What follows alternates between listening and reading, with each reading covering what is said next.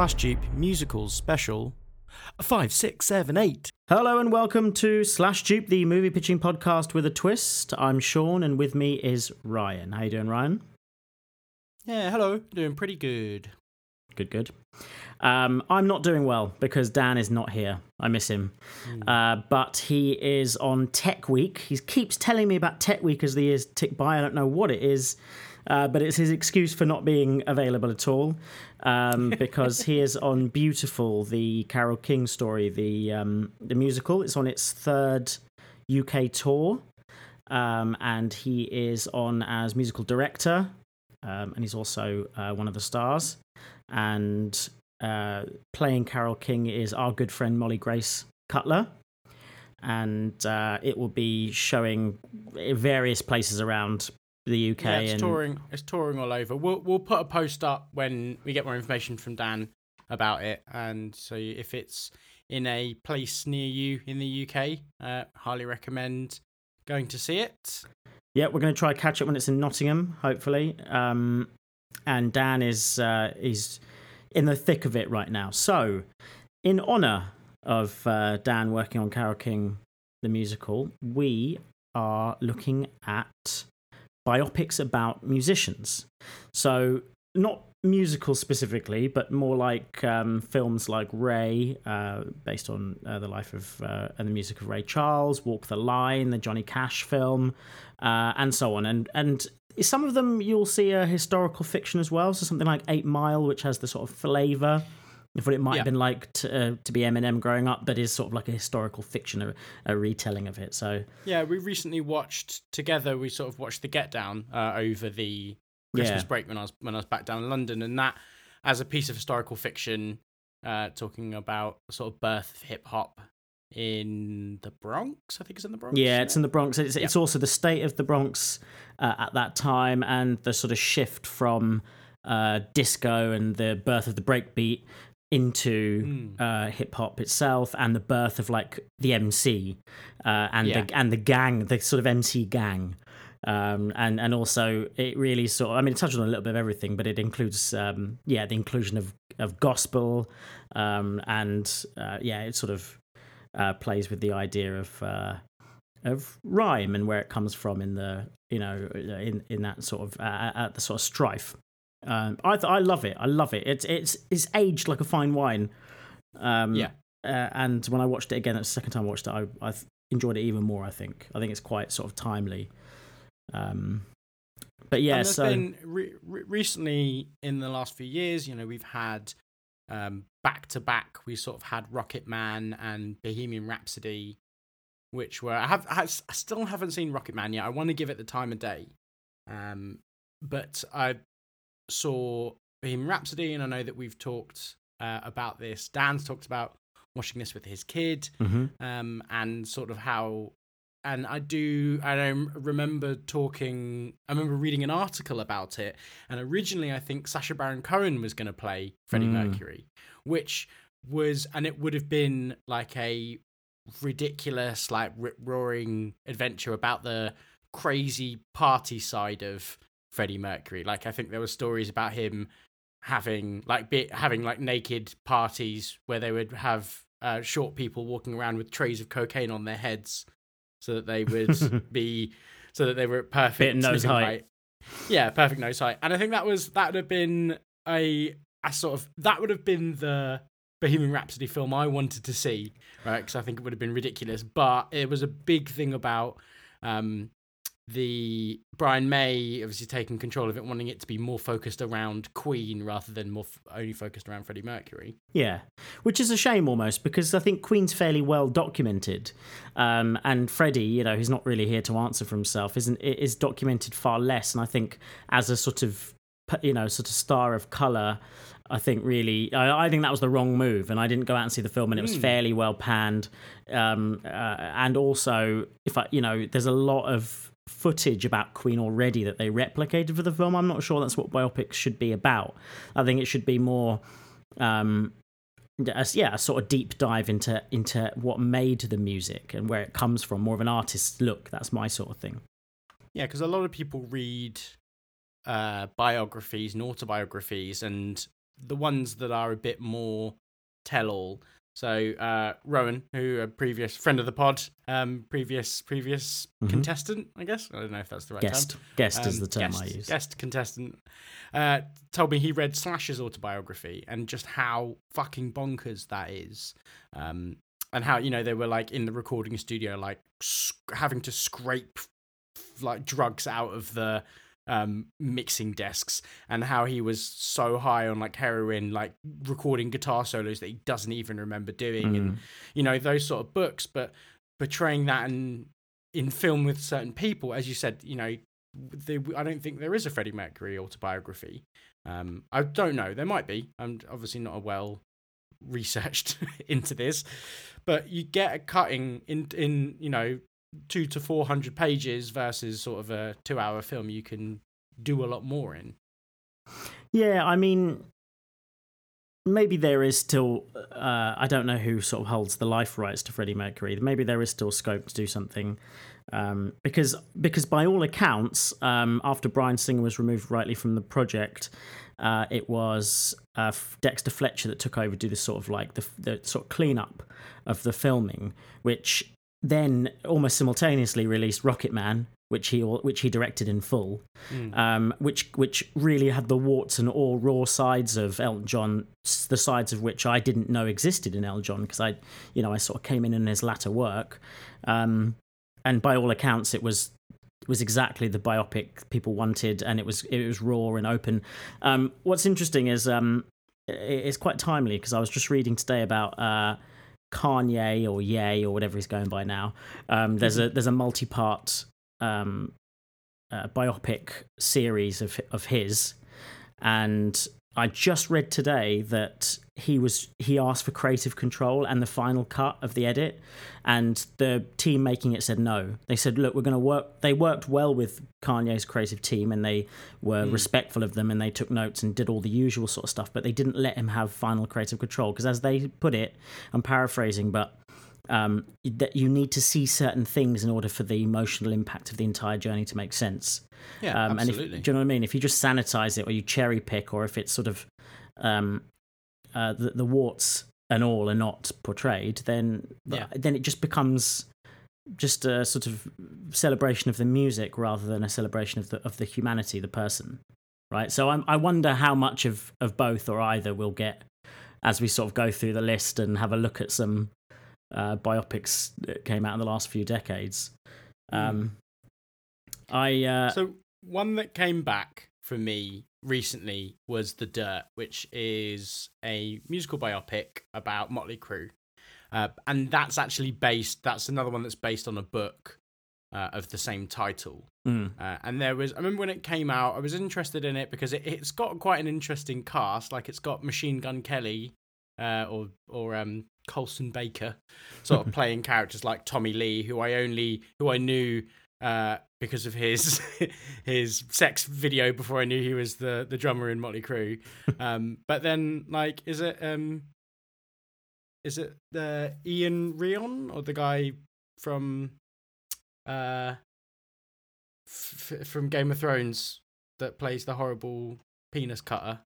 Oh God, yeah, yeah, yeah, yeah. Yeah. I know the guy you're talking So about. So he's in it as like a character, which is quite interesting. And then and Johnny Penis was, Cutter. Was, was- that his name?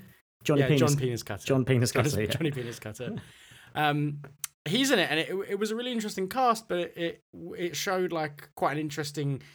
It was as much of an expose on like the Sunset Sunset Boulevard at the time and the rock scene at the time, and Hmm. sort of introducing uh, and the party lifestyle that like glam rock rock stars lived which I found quite interesting. And then there was a load of articles came out like, "Oh, it's nothing like the book," or "This never really happened," and you know how much of that historical fiction came across. But I think that sort of came out in it came out in 2019. Um, but I really enjoyed it. I thought that was like it was. It, it depends on what you want out of a a biopic about um about musicians. You know, Mm. how much of it do you want it to be the the sort of the way that we would imagine a lifestyle as a celebrity, as a singer, uh, that many people sort of want to become. They want to uh, live that lifestyle, or how much of it is do we actually want to see the raw side of it? Mm.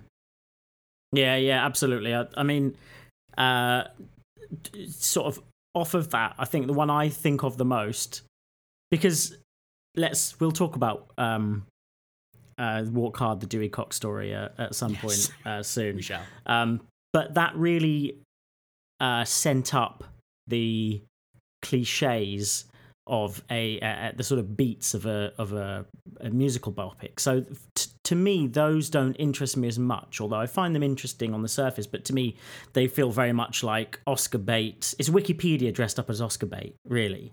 Um, it, it, I I prefer something a bit more. Uh, I don't mind either visceral or historical fiction. I don't mind something dressed up a bit so that I can see maybe their work in a new light. So I can say hand on heart that whilst I'm aware that Amadeus comes from the stage um, and also uh, isn't hugely historically accurate, I feel like it opened me up to a world of classical music. So, and, and not only that, it yeah. sort of it, it was able to show me uh, why Wolfgang Amadeus Mozart, uh, who it's about, uh, you know, and his rivalry with Salieri, but but not just his rivalry. Mm. Really, that was a framing device to show two different styles of music at the time. Uh, the the sort of uh, tried and tested um, classical music of a certain stature and class, and then the rock star approach to classical music that Mozart um, brought to classical music. His he really was yeah. sort of uh, yeah the rock star of his time. He was uh, a, a, real pioneer. Um, and to hear the two types of music back to back, what what are you laughing at? I'm just, I, I I'm just so when I was younger and I saw Amadeus, uh, I saw the box art of Amadeus. I thought it was an anime right? Yeah, it, yes, it's the it was the black right? d- like double disc DVD, wasn't it? With the with the sort of uh, I, I believe I believe it's from his Requiem, and I think it's I think it's like the his father's mask, or it's like the top part of his mask from the Requiem. I also think it's art that is pulled from the th- stage play from the from the okay. from the theater. But yeah, you're right. It does look like an anime, doesn't it? And it's sort of, and at the time I was watching like a lot of Naruto and stuff like that, so I was like, oh, cool like what is this what is this cool anime about like because i didn't know that that's what mozart's um, middle name was you know i did i didn't know that yeah, either yeah and actually i think me you and dad watched this film together or at least I don't know if it the first no, time no, that I ever saw it was the three of us watching it. we did. I think I'd seen it once before, but I was really like grateful for us to watch it together. It was a good experience. Um, yeah. And what it is is it sort of there are historically accurate parts. Apparently, he did have a ridiculous laugh, you know, like, and it was it was high pitched and annoying. Um, mm. But further to that, you you you see two things that really impact impacted me. One is the two types of music. So, in order to know that that Mozart was so, was so edgy for his time, you needed to hear what was popular at the time. So they used yeah, yeah. Salieri as that device.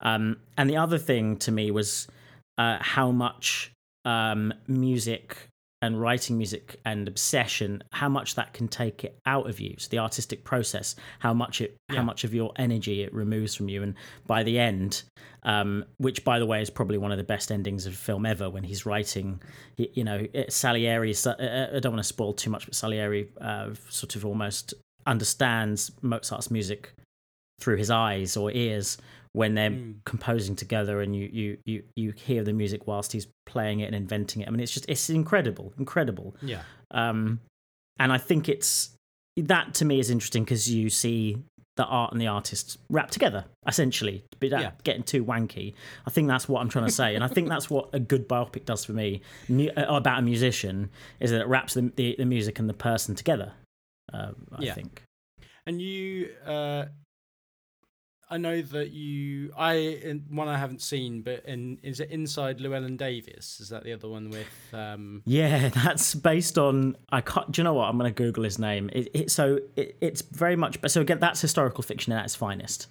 So um, it's based. It's so it's starring Oscar Isaac. It's it's a Coen Brothers film, um, and they they sort of alternate between outlandish uh, films and then quite sort of dry and and sort of ordinary films. And there's something very dry about this film, but it lets the music do the talking. So it's it Dave Van Ronk. Yes, Dave Van Ronk, exactly. So Dave Van Ronk, and and it's actually got Dave Van Ronk's tunes in it, so it's like reframed Yeah. as if they're Oscar Isaac's tunes. Um, when you listen to his music, it, it's incredibly moving. Like it's really stirring and and and poetic and honest, and that's exactly what they get across in Oscar Isaac's performance as Llewyn Davis. Um, Mm.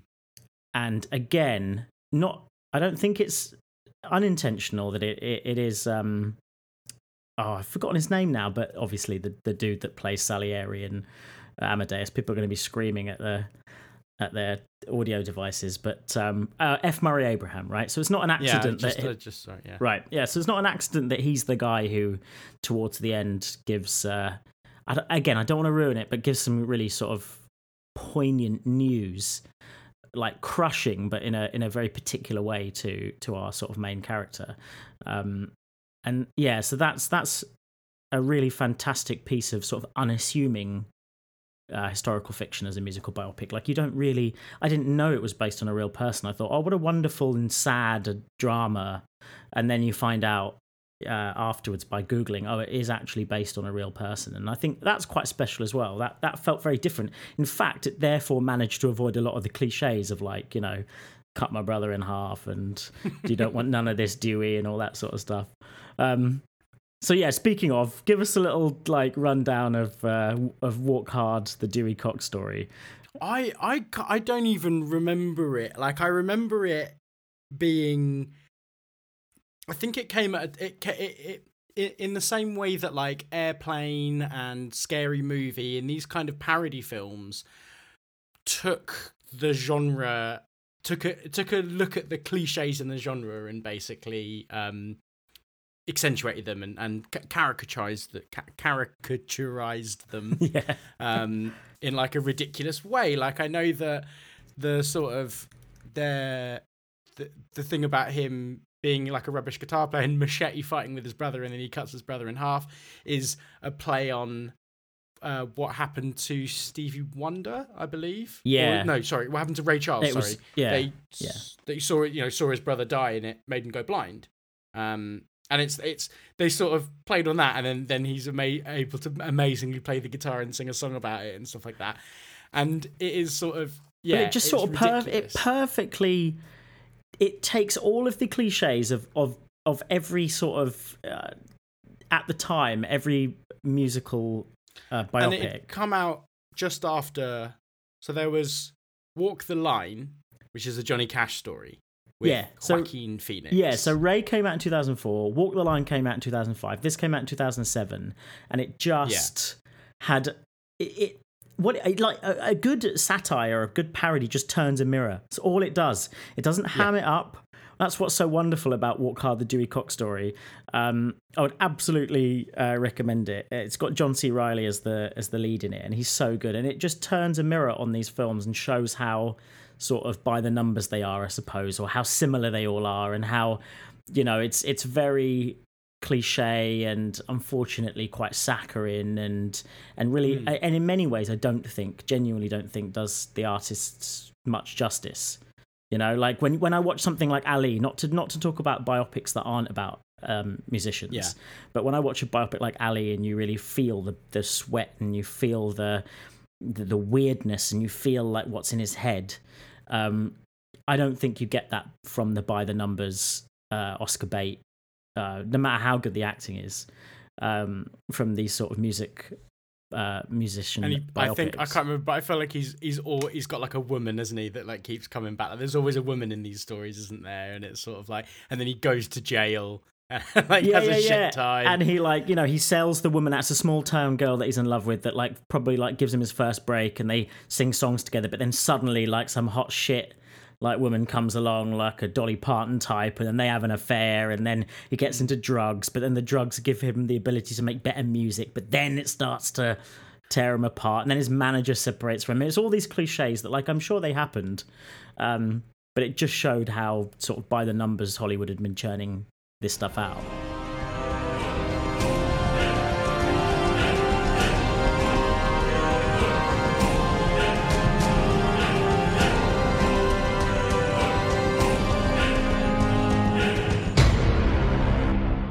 Another favorite of ours. So this we watched together again, and it was hilarious. Uh, even though the Guardian only gave it two stars. Um, what is, what is it? but one of the one of the ones that we watched together that was really hilarious was Popstar Never Stop Never Stopping yeah, I like that film. film.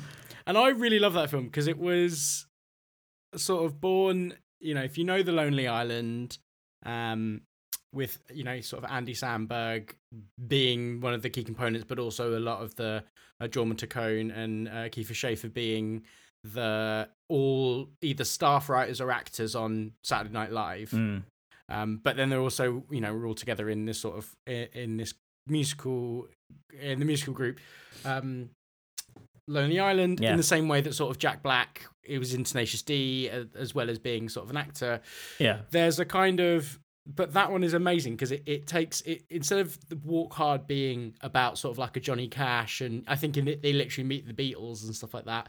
This was like a Justin Bieber style one Yeah. where it's absolutely ridiculous and it uses social media and those kind of things and, and what happens with the, the pop groups and and I was fully expecting like a, a, a really ridiculous ride um, that actually turned out to be really fun and if you sort of know anything about the Lonely Island it does take that parable because Andy Samberg was the one that you know became the most Mm. famous out the back of it um, and and then you know, no many people, not many people know Akiva uh, Akiva Schaffer about it, and Yeah, they sort of yeah they doing- sort of suffused their experiences and then sort of mixed it with someone like a Justin Bieber type, right, or a Miley Cyrus Yeah. type, and they sort of like took that and merge them together. So I, I, yeah, I think that, I think it's a great film. I think it's definitely, uh, I think it pushes into the sort of it's an absurdist version of Walk Hard, right? So like, while Walk Hard Yeah. turns a mirror,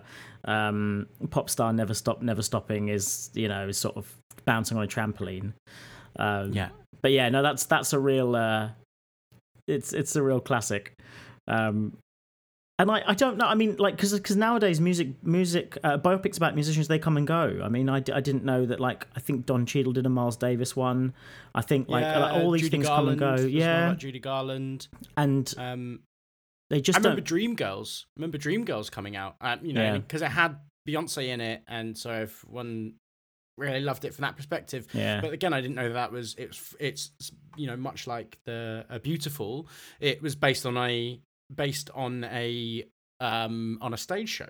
yeah, um Dreamgirl stage show, and so you know that's quite interesting. What's the there's Jersey Boys, which was is another one, uh, which is about Frankie Valli in the Four Seasons, right. um, and that's a stage show, and like because I, I was I was in the car like singing "Oh What a Night." And I was like, oh man, this is like a really good song from that. And she was like, yeah, it's about him losing his virginity to a prostitute. I was like, what? But you know, sort of the way it, and if you listen, sing the lyrics in your head, it's like that. But it, it's interesting, like that's a kind of thing. I was like, oh, I didn't, I didn't know they sang that song. I didn't know what it was about. Um, and those kind of stage musical biopics um, are are really interesting. Yeah, I mean, I, I sort of when you move away from that, I think uh, Control was a really interesting film for me uh, by Anton Corbijn because I thought that uh, it's about Joy Division, it's about, uh, but specifically it's about Ian Curtis. And what I found most interesting about that is that it, I was expecting to learn more about Joy Division, and I really didn't. So it was almost like a musician biopic that sort of, it, of course, the music was in there, but it wasn't the point at all. And when I remember it, I don't remember the the film. I remember the man and I think that, that that's really powerful. So, I mean, that's that's more of a classic. I mean, people remember that uh, much more. Um, and I think it's probably. I mean, there are plenty of amazing documentaries, but I think it's probably, you know, it's easier to. A documentary is is ninety nine percent of the editing anyway, um, uh, whereas with a musical biopic, you have to you have to pick and choose the points in in their life that that don't end up uh, making you feel like it's their Wikipedia page. And so I think that's and so there's there's a different kind of art that that goes into that. Uh, so again, something like Eight Mile, that's a really interesting way of uh, showing the Detroit. It is in Detroit. I'm sure it's Detroit because I think that yeah, Yeah. I remember it being Detroit, um, and showing the sort of background of uh, of Eminem, but not making it an Eminem story. You know, making it an original character. I thought that was really interesting, and also sort of, I mean, once you learn more about, I almost call him Marshall Mathers. What's what's his actual name? That is his name, isn't it, Marshall Mathers? Yeah. I keep getting confused between yeah, Slim Shady. I was thinking of Slim Shady. Shady. That's that's the one that's not his name. Yeah, so um, Marshall Mathers is like you know seems like quite a sort of se- actually genuinely sensible chap. You know, he seems like a good bloke. Do you know what I mean? Like he doesn't Yeah, seem like someone who's been messed up by fame and like drugs. well, yeah, but like now he seems like someone who, you know, he's a father and he's come out the other side, and you know, his music's, it, uh, you know, I really love the Marshall Mathers LP too. I thought it was one of the best albums I've heard in a long time. Um, yeah. being someone who bought the Marshall Mathers LP one. Um, so yeah, I think it, now when you see Eight Mile, you sort of go, oh, you know, that's an artist like you know branching out, uh, but not trying to make it about him. You know, trying to. It, it, there's he's playing a character that is referencing himself. I just, I just think it's a lot more nuanced. I mean, it's Curtis Hanson who directed LA Confidential. Let's not forget that as well. It's like it's a real Eight Mile is a real piece of work. It's a real good piece of work.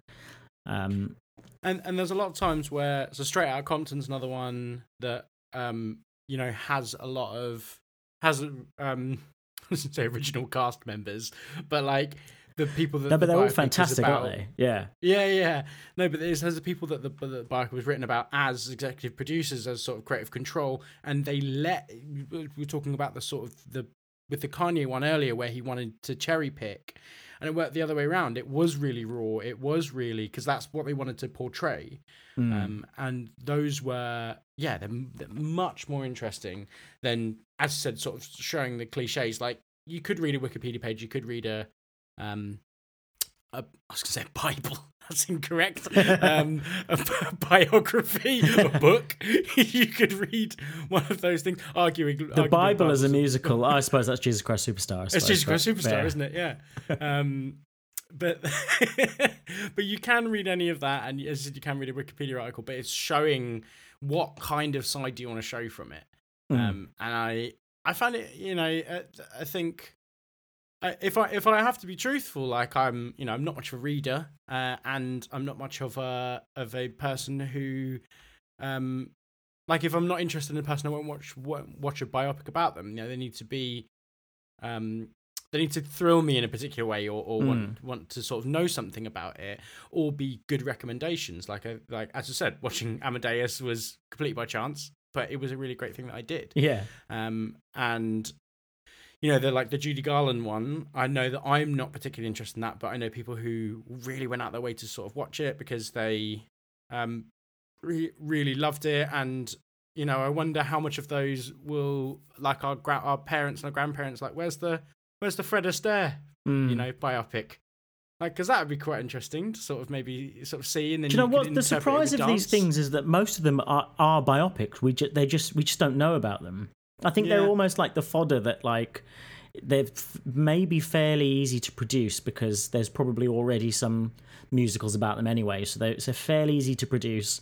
Um, you need one headline star, and then the people like religious movies. People will find them themselves and will watch them because they want to.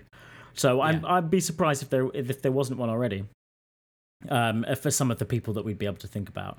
Uh, one of the ones I uh, have to mention as well, just just before we, we move on, um, is "I'm Not There," the Bob Dylan uh, film. So I thought that was astounding. Like I, I remember somebody uh, g- actually giving it to me, gifting it to me because they enjoyed it that little. Because I think they were looking for a conventional documentary, uh, uh, sorry, biopic uh, f- film. Um, and when you watch I'm Not There, it's a film where it takes place over multiple eras of Bob Dylan's life, and a different actor portrays him in each stage. Um, and at one point, it's you know, a black guy. At one point, it's Cate Blanchett. At one point, it's you know, so it's it goes through a spectrum of, I guess, you what what the what it's trying to do, um, successfully or unsuccessfully, is pull out the influences that Bob Dylan had, um, and show them on screen. So because I think it's less concerned with the man and more concerned with again, like I was saying earlier, where you know the music and the man, where the music comes from, uh, from in, from in the man, um, and I I applaud it for that. And it's it's not a movie that I go back to massively, but the first time I watched it, I was quite amazed at how it could do something different. and very it- it's a very interesting way to tell a story through. I mean, I know it isn't blind casting, but do you know what I mean? Through it, you know, not getting ten people that look like, like Yeah. Dylan. No, but you Um, also sort of think. I mean, yeah, it's a really interesting way of also bringing uh, the representation of the peoples that he w- exactly influences. So when you know a lot of white artists, Elvis Presley, for example, and so on, um, appropriated, if you want to use that word, um, music of color, music of the people of color, um, Yeah. and popularized it and got rich off the back of that. Um, and a lot of these people were relegated to sort of backup singers and so on. Uh, uh, so, I, in a weird sort of way, that that film goes a little way towards um, redressing that or or ad- addressing it, if not redressing it. But um, yeah, I, I find that quite a special movie for what it tried to do. I think it sort of yeah needs needs a bit more love for that. So now it brings us to the end of this episode and what we're going to give you before we we leave you, and that is uh, together we will slash dupe uh, Ryan and I the musical biopic, the biopic of the musician, the man, the legend, Dan DeCruz. Now we've done no prep whatsoever. Uh, We're winging it. or or haven't got his consent or blessing. haven't got his consent or blessing, and we will be lying a lot, making a lot of stuff up.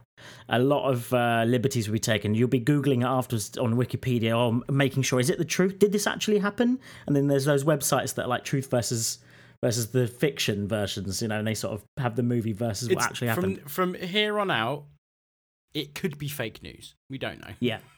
And also, not just that, we haven't prepared because we thought that's a key component to the Dan DeCruz, you know, Yes. biopic, uh, is that his lack of preparedness, but his ability to uh, be prepared in the moment, let's say, uh, is unparalleled. So, Scouts honor. yeah. So, um, so we thought that, that In was fact, you know what? Maybe he was in the scouts. There you go. Let's just throw that in there because if he's always prepared, that's a scout motto, isn't it? well, there has to be know. something traumatic that happened in his past. So there has to be a traumatic thing that sort of unlocked, if not the music in him, then the block that stops the music from coming later on that he has to overcome. He at Right. scouts set someone on fire, and when they screamed, he could perfectly pitch it. In his no, that's too dark. All right. in his head, he hears no, but it, maybe he tries to save someone from burning themselves. You know, something like that. Like it doesn't actually burn the person. I mean, I don't even know if Dan is perfect pitch or not, but I, I Um, expect he does.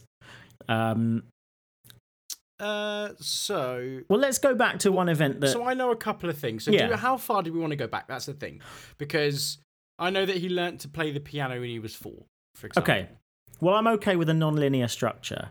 So let's um so let's let's go backwards and forwards if we have to. So okay, so he's 4 years old, he's at the piano. This is how I imagine that it happens.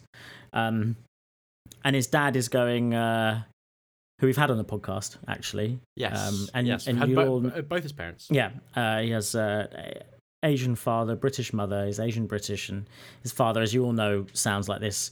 He goes, "Come on now, Daniel, get away from that piano. You must become a great uh, doctor or some other cliche." We're allowed to do this because we are uh, Anglo-Indian. No, you must you must follow in my footsteps, fixing. Uh, you worked for BT, didn't he? Yeah, he installs all the all the phones in everyone's house. Yeah, Yeah. In every house that doesn't have a phone, he's the one that installs it. How do you communicate with one another? Through the And through then- the cables. Wait, hold on. Through the Yeah, cables. no, I'm, I'm in the same place as you. Right. Don't worry, don't worry. And then we we have and then we have our first musical number, right? That is Yeah. that is actually By his dad. Yeah, yeah, yeah. Colin DeCruz. Yeah. And and it's like and you we use the dial tones to Oh, that's good, like, isn't it? start it. Yeah. And from the early telephone as well. So like it starts with like the rotary. Yeah, that's it. That's it. And it starts with all the old noises, Yeah. the connection noises and the operator noises and like you know, uh-huh. like Anita pops in from the other room, like, you know, operator, like occasionally, you know, like a sort of is mm. part of the musical number. And then you'll have like a thing where two people pick up the phone. Hey, get off the line! Yeah, like, yeah, yeah. Classic when you're on the line and somebody else is on the line. Oh, that's great. Yeah, yeah. That's all good stuff. So he's learning about how um, it's all audio. It's all it all comes from one Yeah. house to another through the lines. It- it's all pitch and tone and and all this stuff. And what what what Colin doesn't realize, or this fictional version of Colin, of course, doesn't realize is that he's actually fueling the music in Dan. Um, Yeah. and then what he does when Colin thinks he thinks that it's done, he's done his job, he's done the musical number, and he leaves to go and install another phone in another room. But Hmm. before Grandma comes in, he just stands just on the piano and he plays the exact same notes as you know the phone keys that he heard earlier on. Bring, bring, but like in triplets on Yeah, the piano. he plays it. Ding. You know, like Yeah. he's not been swayed yet. You know, in fact, just just been reinforced. Um, That's like the reprise of the song. Yeah, yeah, and he does a little riff raff street rat on his own, doesn't he? I don't buy that. He does a little bit on his own, doesn't he? And Grandma's watching, isn't she? Yeah. Grandma's watching. Grandma watches the reprise, and then she, and then she, you know, she talks Colin into it. You know, let the yeah. boy. And they're fighting in the other room. You know, when like dad, you know, he, he's like outside the room, all quiet and like you know sad, and there's like the shadows. You can see the shadows through the door of them. Like, Mum, don't interfere. I'm trying to teach my son the value of of the, line. the line. He has to Um, walk the line. and the grandma oh son no it's got to you know it's much more about that i didn't raise you to be a man concerned only with business or something like that you know what i mean um okay, I like this. And then I think we need to we need to skip forwards. yeah Um, so after that, I think that that's a good first sort of scene. can i just say you need a modern sort of day thing. so i've been looking at clean movie cliches as well while i've been talking we need a modern Okay. day framing device that's how so this happens this is the second scene of the movie we've just described the first scene has to be uh in the present day. Classic like so, like I, I, it shouldn't be this because it should be crap but it shouldn't be this. It should be him about to get up on stage or him about to play a number or him about do you understand what i mean? Like a present day a present day Dan. Um, uh, uh, an interview for an for like an MD position. Yeah. At right at like at something at something like a Carole King. At something like a beautiful Carole King, like he walks Oh, into. hang on. No, I think no, no, no. Hold on. Okay, I, alright, I- alright, may I may I continue that? I think it's he looks completely different. He's got a huge beard. He basically looks like he sleeps on the street. You cannot even recognize him anymore. He's so rough and destroyed. He's got calluses on his hands and everything. And he's actually going. You don't even know who this guy is. What you find out at the end is he's actually auditioning to be the musical director on Dan De DeCruz the musical, but they because they don't know what happened to Dan DeCruz. What like Charlie Chaplin coming? Yeah, coming, third, in, a Charlie, in a Charlie Chaplin Charlie lookalike contest. exactly. So they don't even know it's Dan DeCruz. And like, I'm sorry to skip ahead to the end of the movie, but at the end of the movie, they say, "I'm I'm sorry you ha- you haven't got it because he hasn't got it anymore. Get it? You know, like sorry you haven't got it the part, but really the same That's to the really audience. sad. I don't. I don't. No, no, don't but know. wait. But he just gets on the he just gets on the piano just as he's about to leave. Everybody's everybody's about to leave. You know, they're getting all their papers together. It's probably played by some sort of big actor or actress at the time. You know, I, I'm feeling Anna Kendrick. I don't know why. Anna Kendrick's one of the team. You know, the Broadway Okay. team. Are you the one for for this? I'm sorry, you're not. And they get up to leave, and some of them have already left. And then he just starts playing on the piano like the first song he was known for, or maybe just a little bit of his dad's. It's song. like it's the B. It's the B side. yeah, It's one of the B yeah, sides. and it's combining the, the the the idea of the first human that heard another human through a through the telephone wire to to you know how he brings his music through the wires, uh, you know, if the if the, something like that. Anyway, um, mixed mixed with a really important. so this song. is the first movie. scene. This is No, no, no. The. What this is at the end. I'm just I just had to skip to the end because it came to me that all the way through you're seeing him auditioning for the part of a musical director and you don't know what it's for. Oh, so like the, uh, like the narrator in in Rocky Horror is like telling, like setting the story, but they're always there on stage, aren't they? And they're always coming in and doing stuff.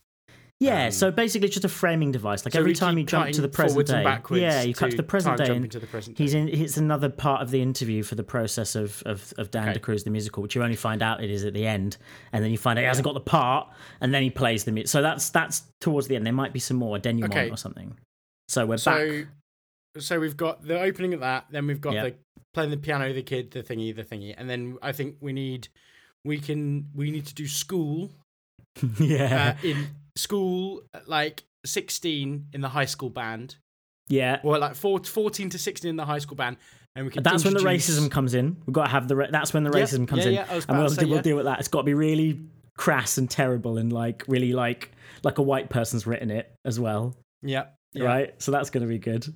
a Um, woke white person yeah. trying to be you know Okay, so then- the racism So if he's at school and he's like, uh, all I can think of is the But opening of Speed Racer. getting bullied he's but he uses the he uses the music to unite people right so it's like he's sort of so he'll do so like whatever whatever it is it's like it's the music he'll he'll like i don't know like play like punk music mixed with the sort of gets the drummer I've to do it. like an indian drumming I- pattern off the yes. So, but exactly what you're saying. But two bullies are like, or two people are getting into a fight, and the only way that he can diffuse it is he starts to play like like Charlie Chaplin's type classical music over the fight. And it's sort of they go, what what's going on? And then then he changes as they're confused. He changes the music he's playing to them being confused music, hmm. you know, like a silent film score. And then like Yeah. they start to sort of come for him, and then he starts to dong dong dong dong, you know, starts to sort of do the music like, and they sort of enjoy it so much that everything they do, they start to do wacky things. it needs to be so dan is a bit of a multi instrumenter as well Mhm. um I'm so sure there's a term it for it. He will he will know Yeah. what it is. multi instrumentalist Yeah, it's not Um, that. It's not that, but um, but I think that needs to it needs to take place like something yeah, where like, there's so many different instruments, he can just pick up so he another one. go yeah, so yeah, can- yeah, yeah. And he does different things like that and that's how and then he starts to entertain everybody Yeah, yeah. There's a whole group of people where he gets watching his- the fight, and then they start to love it. And anything they do, he starts to play another instrument, and he's Yeah. scoring it basically. and then like the teacher comes in and he'll do like like a fart noise or something like that yeah, exactly. or something. As the teacher comes in, he will use. There's just a moment of silence. Then like the slide whistle yeah, yeah with like a yeah, and like, and the teacher will go, "Oh, Dick Cruz." no no he gets he gets straight to detention he gets sent straight to detention But that's, and that's where, where, we he get the first love interest The love interest, of course, it is in detention. So when does so okay? So it has to be like yeah. So it's you're right. It's the first love interest. It's not. It, we're not going to go. It's not going to be the one that sustains him the whole time. It's the one that's going to teach him the most about young yeah love. it's the one that teaches him about theater and getting into it Yeah, yeah. it's that one But And how? How is this interesting? What is this? Why is this girl in detention? What is she in detention for? And like, how is that linked to theatre in some way? Like, it's got to be. Oh, she, I don't know, broke into the. She tried to use the school's PA to record her demo tape because she's gonna make it. Gonna make it someday. I'm, I'm too, I'm too small. I'm too big for the small town. Yeah, she's got to be the kid that like demo. the kid that like And her he's like, parents "I have know told her is." she's gonna make it. You're gonna make it, sweetheart. So the opposite of like obviously fake evil. You're like dad. Colin. Yeah, who's nothing like this by the way. That's why it's even funnier to us.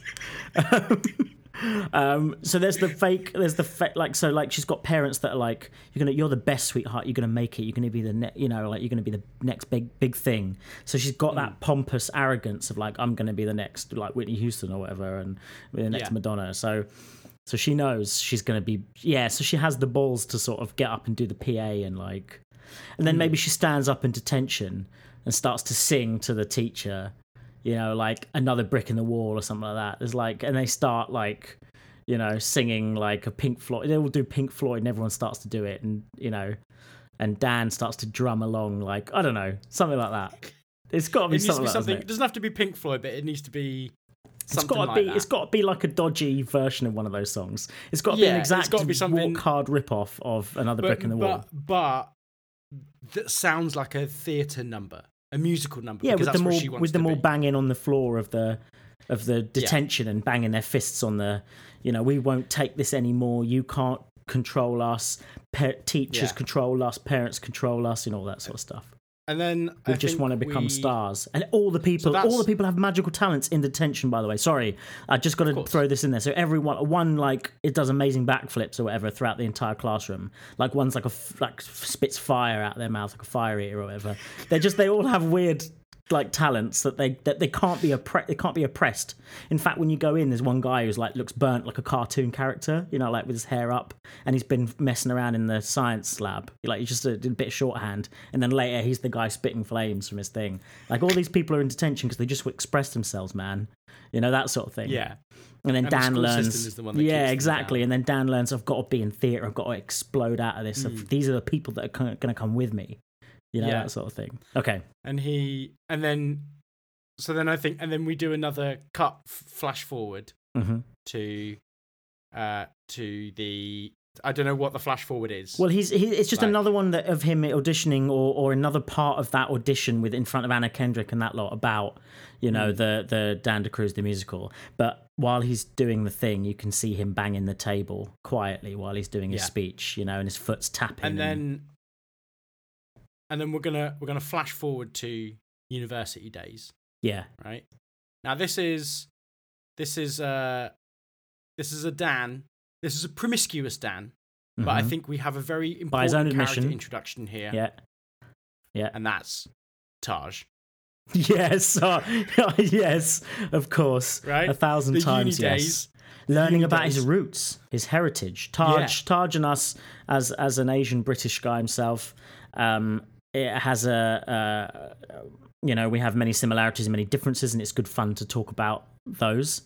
Uh, so Mm-hmm. Taj is the person that sort of gets Dan in touch with his roots as a, as a young man. You know, there's so much music in the world. Why you listen to all these white? Did you know that these white artists stole music from the black artists and the brown artists? You know that sort of thing. Yeah, Um, and then he learns. and that's how we get and that's how we get our Bollywood number in. Yeah, yeah, of course. Right. Hundred percent. There's a Bollywood That's, number in this. that's this. how we get our Bollywood number in. yeah. and that's and that's like Freida the- the- Pinto's in the- it, and she plays the, the, the young Indian girl that he falls in love with at uh, at university, of course. The, the the and the song is called something like something to like uh not like grandma would approve like that kind of thing like yeah, yeah, yeah, yeah, yeah. This was Like, this the, is fam- the family thing. would love this. Yeah, yeah, yeah. The family would love this. That's what the that's what the, the that numbers has that called. has to all like there also has to be a number in there that's like you know we had family that sort of doubted us and our creative endeavors and um and then you realize like at the end of the day these people go back and like they watch tv they watch films they they go to theater like people they don't really connect the penniless artists that that went and got useless degrees in this quote unquote useless um Mm. they don't equate that with the entertainment that they require to to to sort of let off steam. So there has to be a number like that in there. Like my family, they don't you know understand me or or respect me, but at the end of the day, like they they they will watch and listen and love the things I do. Like they need it. There's something like that. I mean, I'm not saying it's this Bollywood number. To be fair, like this could be more of a but but I- maybe it's the the love story about his roots and how like the Bollywood roots, the entertainment is re- is required. It's necessary. It's a part of life. You know, I don't know, something like that. Yeah, you've always got to uh, reference the source material, and like that's that's something that like when they they're talking about their uni. Yeah, grandma's like the source material. Yeah, Yeah, exactly. You've always got to reference your source material as what his university lectures say to him, and then Yeah, his yeah, yeah. final whatever the final number is is like it's his family are there yeah, and they're the source material, and he talks about the the lines and the and the you see dad like the lines were just like the lines on the sheet music sheet paper and, you know that kind of thing. And then that's when every, that was when it all galvanizes and it all you know it gets gets that's the thing. And then intermission right? That's that's that's where we're hitting Oh, okay, okay. And then we're going to time Um, jump, of course, as well. so from intermission onwards it goes it it goes elsewhere right? So that's what i think.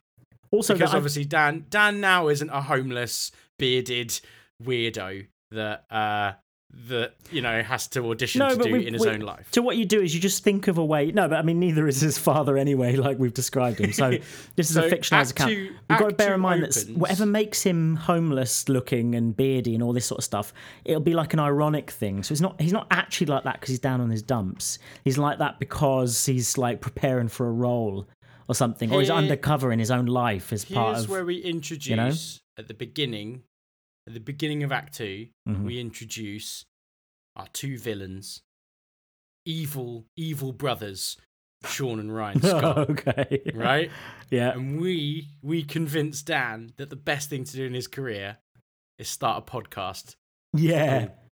Dash Well- Shoop. So can we just say, uh, can we just say that the the uh, the the song that we do when we first come in, it should be about podcasts and how amazing they are and how they're the next big thing and how everybody's Yeah. going to be listening to them and like radio's dead and this is dead and that's dead and everyone's going to and we're going to make millions we're going to make millions I'll tell you you know and it's Mm. like yeah and the Sean and Ryan the two evil evil brothers come into his life but it has to be this kind of like they're like married in It And has they, like, sort now of they be like the social network of like the sort of Yeah, like bringing him in and like exactly, yeah. it's that kind of selling him the dream. yeah But then also like to sell to get the dream, he has to screw over the people that he met and like, nah, you don't want none of your root stuff. You don't want to get cancelled. Like, you know, this is what you yeah you want to be this yeah. kind of thing and you know maybe we can make your skin whiter and like, and like things like that sean and ryan scott evil evil brothers and then Well, we've got to sing we- the first w- number of the opening of the second act, right? That's yeah the thing. definitely yeah we get we get him in that's how we get him in get him in and it will be like it will be like as if talking It's no, do you know? through- No, no, it's it's like that, but it, but it's but it's to abstract it more, so it's not too close to us. It's like we're trying to convince him to get into film.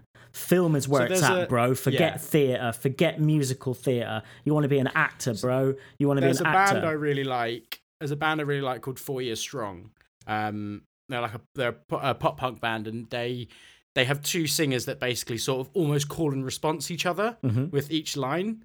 Um, and so it's nice because you sort of because their voices are slightly different as well. Yeah, So you sort of know. So it's like a constant. The, the music is constantly up and hype because they don't. They're basically singing a line or a verse. Each. yeah, that's cool. I and wouldn't. that's what the Sean and Ryan. I wouldn't mind if it's that plus basically any given Linkin Park song. I'd I'd happily take like it being like a Linkin Park type song with like yeah, a so sort of know, like yeah, like a you're right. Phil, and, we're gonna uh, make you a star kid. We're gonna make you a star kid. That's what it's gonna be like that yeah, kind yeah, of yeah, thing. yeah, yeah. so like Um, we're trying to pull him into film, the world of film. That's our world because because truthfully, I don't know anything. Sean doesn't know anything about theatre at all. Um, Yeah. uh, but I'm great. I'm grateful that D- Dan does. Um, so yeah, that's a good idea. So we've got we've, we're pulling him towards film, and he's like, but but like it's like sordid, and he's breaking his back to do this stuff, and there's so much time wasted, you know, in between takes, and his acting is just like one and done, like go, like that's it. He acts and then he's off. There's nothing. Where's the where's the music? you know hmm. and then we sing like a warped version of like it goes through the the, the pipes the the the you know the fiber the cables you know go straight into their brain. And then they pay us millions you know we'll, we'll put you on youtube we'll put you on social media all that stuff right? We'll like warp the idea of the of the simplicity of like a of a record being played and coming Yeah. out you know and stuff like that. The sort of idea of like selling your soul to a record company. yeah yeah. And then and then and that's where that's where Dan De Cruz gets Uber, the Uber fame. Yeah, right? Uber fame plus the touring montage, which you have to have.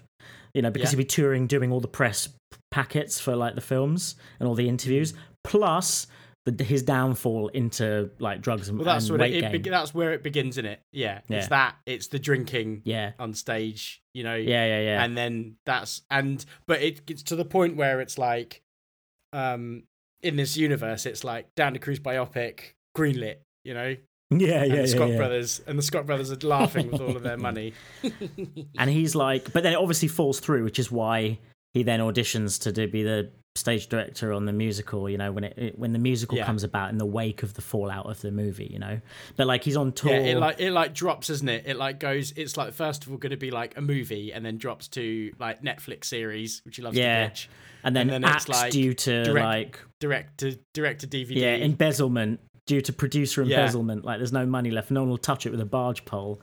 That sort of thing. Ruined. The life of Dan DeCruz picked is ruined. off and then the life of Dan DeCruz to be off Broadway production But that's that only comes when he's reformed. So like so that that's when his that's his that's his sort of silver lining. You know this sort of the montage of him getting clean. It's after that. And by the way, I don't think it should be drugs or anything. I think it should be something. We'll get to that. Something more interesting. I don't know what. He gets addicted to like pastries yeah, like me in real life. but like he gets addicted to something weird and silly. You know, like Toblerone, like in Alan Partridge. Like he just has to. Has, do you know what I mean? It can't. We can't. What would Dan get addicted to? What do we think? Persona Five, Hmm. speed running Persona Five, and like I know that man loves Or Persona like, Five. no, what's the other one that he loves? XCOM, and it loves playing of XCOM, he fucking loves XCOM. So it'd be like strategy games. Gets addicted to strategy games because he can't move the pieces around in his own life, so he's trying to move them around in the game, and like Yeah. it's consuming him. And all he thinks about when he's on stage, we'll see it in little um, bits of animation, is like he looks at moving all the people around. He's not even thinking of the music anymore. You know, it's just about moving pieces around. Um, and he thinks about his dad just installing phone after phone. Anyway, I don't know, something like that. But yeah, so so that's his. That's when he's at his worst. And I, No, I, I surely- acknowledge that no, none of this makes sense. By the way. Surely it should be drugs because then we have the parable of doing lines and then the lines from that his dad was installing at the beginning. no. So surely no, because he's yeah, but maybe we just have it like he's. Tr- yeah, that's a good idea. But maybe we have it so like he's. You've got all the cables of the controllers going You're to the installing the wrong like, lines, son. Is all the con- controllers, cables, land play, and you know people get sucked into World of Warcraft and virtual lives and all that sort of stuff. So maybe he's like, maybe maybe he's crushing a you know a tablet to keep him awake all night, and he has to snort it, you know, and that's the line, you know, just once or twice. So we get the imagery in there, but it, drugs aren't his full downfall. You know, um, just the drugs to keep him awake, so he can keep like playing the real real time strategy games. Plus. Yeah, exactly. Yeah. um, yeah, scoring some like Pro Plus from some like illegal Chinese manufactured Pro Plus uh, around the corner. But yeah, so you have to have that sort of montage. But then what? So okay, so he's on tour. He's got two wives for some reason. Each of them has two kids, and they're all fighting with each other, and the wives are fighting with each other. I don't know why. And then. So now, how does he get clean from this? Like, okay, this was Axed, Netflix series Axed. It's all axed. It's gone now. You've got no no money more left tours. The Scott brothers stole all your Yeah. cash. and they've run off to Tahiti and they've gone off with their cash. um, and uh, Sad number. We need the sad Yeah. number. You know? Do you know who? Do you know who it? You know what it is? Fucking Taj comes to the rescue, doesn't it? That's what it is. Yeah. He sees him. Don't forget your roots. That's what Taj. But is there a sad Bollywood number? I don't him. know. I don't know. Probably. Or maybe it's like world music. We've got to bring in like we've got to shout out to like um to like some of some of the other world music that he can that can be incorporated. But you're I Yeah. mean, oh man, you're right. He need we need a sad number. We need Hmm. I think it's it the sad number that turns into an uplifting. It turns into the yeah. the the emotional bit riser, the builder of the confidence builder. yeah. Sung by sung by whoever plays Taj. It's got to be. that comes so in. his dad comes back, and his dad's like an old man now. Obviously, he's got a big beard, and he can't walk straight, and he's got old man makeup Oh, on, and he's uh, got a, he uses a stick. Yeah. right? What, are you- what are you gonna say? I was gonna say it's like maybe maybe a death in the family, and that's where he comes back to. And you know what? He's always gonna be. Someone's always gonna be making cups of tea Oh, for you. listen, I don't, I don't think I, I feel, I do feel a little awkward talking about the death of one of Dan's family members. But let's say it's, let's say it's like an older family member. We've had some of our grandparents. Oh grandparents no, die. no! It's the girl. it's the girl that from school. Ah, okay. told she Yeah, can do yeah. anything. Yeah, she he sort of passes away like just in a like in just just a sort of freak accident, just one of these things. And he goes, goes back to goes the to, pick hometown. up the phone to speak to her, but like just gets like the No one uses phone these days. yeah, but but like no, but like you just there has to be that parallel of picking up the phone and trying to speak to someone, and then they're not them not being there, you know, from like earlier on with the line and the music and all that. Oh, oh, well, this is this is super fucking dark. It's super fucking dark. But it's like the one person he could take light in is the girl who always had the sunny disposition and thought she could make it. And when he picks up the phone, all he gets is the dial tone, and the dial tone is her thingy of her flatlining. No, well, you could, yeah, but I mean, that's good and dark, but you can even make it something else if you wanted to. Like, you need to be uplifting, remember? It's the uplifting number. No, this So- is the sad number. So the dude and then he goes back to does the, it, isn't. Oh, maybe he's calling to see if she is alive, and it's the dial tone that indicates she's dead. Yeah, no, I think that's good. Yeah. But then the dial tone is what he hums, and then mm, and then he sort of sings uh, what uh, you know her life would be like if she was alive and what she would get Yeah. good she would do a bit like Big Fish. Do you remember like a bit like Big Fish? Yeah, Like yeah, what would happen if she was alive? She'd make it as a star. She'd get everything she was owed and everything she was due and like and she and she she wouldn't have dealt with the Scott brothers, and you know she would have only like she never talked about like it maybe one of the things that she says back then is like no like film is rubbish like it's only musicals for me and like that's Yeah, yeah, Yeah. yeah, yeah, exactly. And then goes. that partway through the song, that's when old Doddery dad comes along. Like he's all old Mm. with a big old beard, and he like, like he's all hunched, and he's got a stick, and he he, tells them about his dream yeah, of course, when he was younger yeah, and it was never to install phone lines it was to do something you know it was to be the ultimate roadie or something like that. That's why yeah, yeah, yeah, something like, yeah, exactly, cables. yeah, something like that, You know, ridiculous. you know, I used to be a roadie for all these ridiculous bands, and it's like, and then we have a quick vignette of like Crazy Colin, yeah, like roadie to all the greats. like he was a roadie for all like even for all like Guns and Roses. but he had to settle like that. down when he had Dan. You know, it was no life for a kid on the road like that, and that's Mm. why that's what he didn't want for him. But now he's seen Yeah. he's seen into his heart and his soul and blah blah blah whatever, like a load of cliches. And then And he give and he and he go and he brings him the piano. Yeah, because he's an old roadie. I've still got a bit of the old strength back in me to shift a Mm. couple of boxes of you know of equipment or whatever. And he, yeah, something like that. So we still need to get from there to like the really happy number to the to the up, you know, and then we sort of need to get That's from that's there the to uplifter. That's the uplifter, and then it's and then he probably gets hit in the face by a flyer for auditions wanted, the Dan DeCruz musical. Um, I didn't even know they were making this, and then. And then yeah, we he, go, and then we, and then he goes the there finale. to object. So he goes, I didn't even know this. What sort of was the management company that owns the rights to all my stuff? Like they're the Yeah, ones doing Scott this. Brothers. The Scott brothers? No, no, they they they died out long ago. They died of syphilis in Tahiti or something. and so like the, the rights got down to like this uh, this product faceless production company or whatever.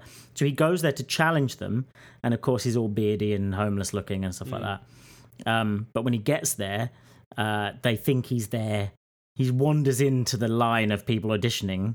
And so then he gives. That's when he gives the audition. He sort of he falls into the audition by accident you know and then we sort of you know then we then we sort of come full circle and then we've got that uplifting ending and then he does he does the finale, which is like the um mashup piece Yeah. of all of the songs, and yeah then they're like, "Oh my god, it's you!" yeah yeah exactly and then you cut to him like playing in front of like you know live aid like 20 you know 26 or whatever. Yeah. And then the, the scott brothers are there as ghosts. And they're watching on yeah, in no, the they, crowd they they they faked their own deaths. they fake their own deaths because it's a non-extradition country. but then they're like arrested. You know, like they think they're getting away with it, and then like they get a tap on the shoulder, and it's like some security guards. Oh no, they're gonna get their comeuppance after all those shifty buggers. You know that sort of thing.